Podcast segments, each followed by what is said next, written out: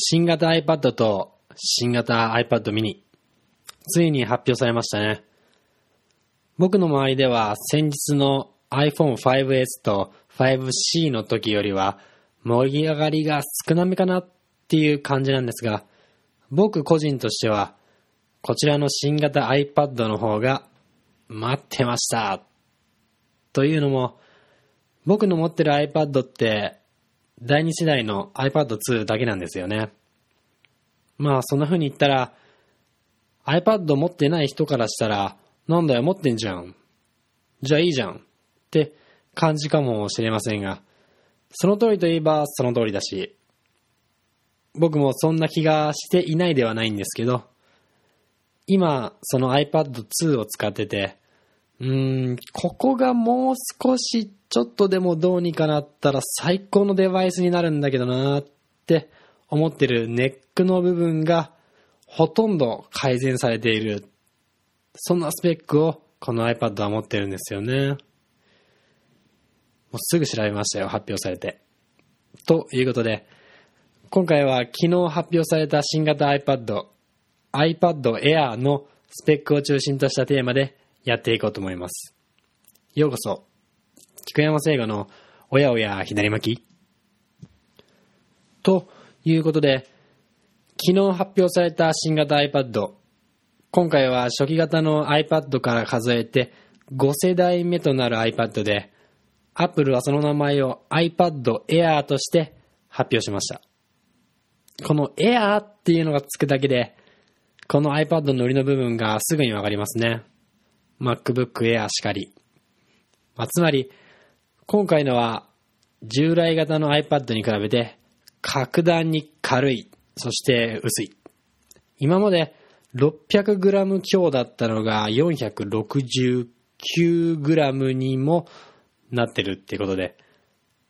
まあ、見た目がガラッと変わったわけではないので、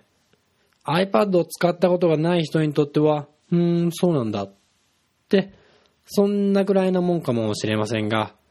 これ、名前に反映させてプレゼンするだけあって、従来の iPad を使ったことがある人は、それだったらかなり胸熱な展開なんですよ、実は。この軽くなったっていうだけなんですけどね。今までの iPad って片手で持つか両手で持つかっていうので、どっちにするかっていうのでかなり微妙な重さだったんですよ。iPad だけで作業しているときは、両手で持てば、まあいいんですけど、iPad 見ながらメモを取ったりだとか、いろんな作業をしたりとか、っていう風に結構やりたい時があるんで、片手で持つタイミングっていうのは、なかなか結構ある。で、片手で持てなくもない、まあ重さなので、片手で持つんですけど、そうすると最初は全然大丈夫なんですけど、だんだん腕が痛くなってくるんですよね。iPad を使ってる僕の上司も、これは買った当時から言ってました。軽くなった iPad。iPad Air は、これだけで、この軽さっていうだけで、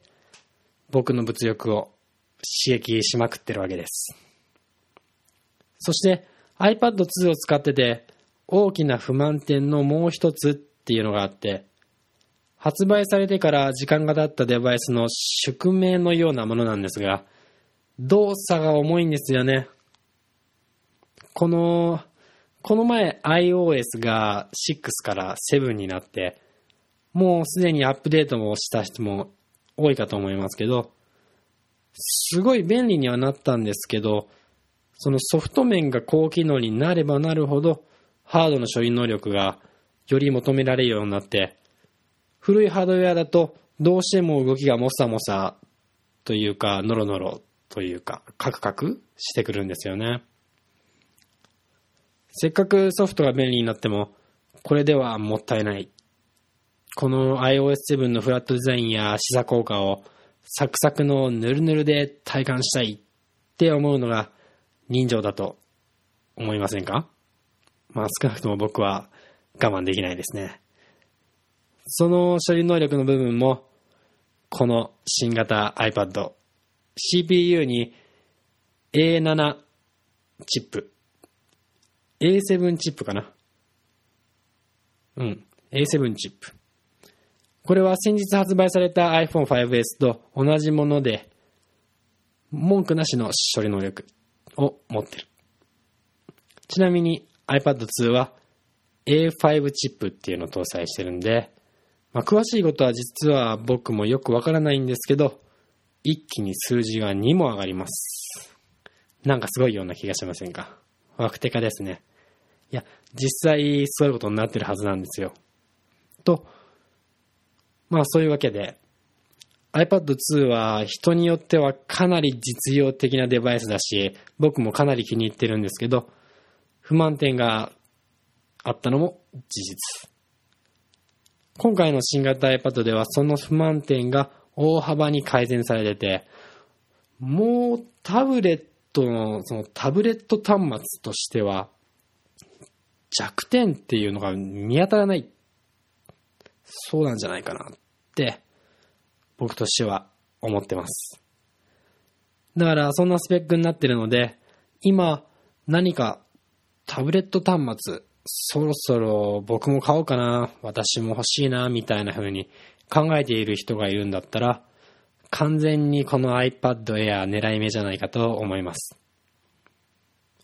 かなり快適にタブレットの便利さを体験できる。そんな生活が目の前に広がってると思います。そう。iPad Air ならね。なんて言いたいだけです。そんな自己満足の菊山は置いといて、まあなんだかアップルの回し物みたいになっちゃってますね、今回。まあ、隠すこともなく僕は本当にアップル製品が大好きなんで、自分が欲しいものは容赦なく人にもお勧めしていきます。まあ自分が欲しいってことは本当にお勧めできるってことなんですけどね。まあ、でもここまで来たらタブレット端末はこれ以上どうやって進化するんだろうっていうのも正直なところで、アップルには次なる枠手化なデバイスを期待しちゃってる今日この頃でもあります。個人的には空中に画面を映し出してそれを操作できるようなアイアンマンとかそういう映画もびっくりな未来的デバイスとかそういうワクワクテカテカなものまあ、我ながらワクテカワクテカうるさいですけど、アップルさんぜひ僕たちをワクワクさせるように頑張ってください。あとは、ちなみになんですけど、iPad2 っていうのも、まあ今回新しい iPad が出て、その際に発売停止になるっていうことはないらしく、iPad Air と並べてそのまま併売されるっていうことなんですけど、まあ実際 iPad Air よりはかなり安く売られるらしいんですけど、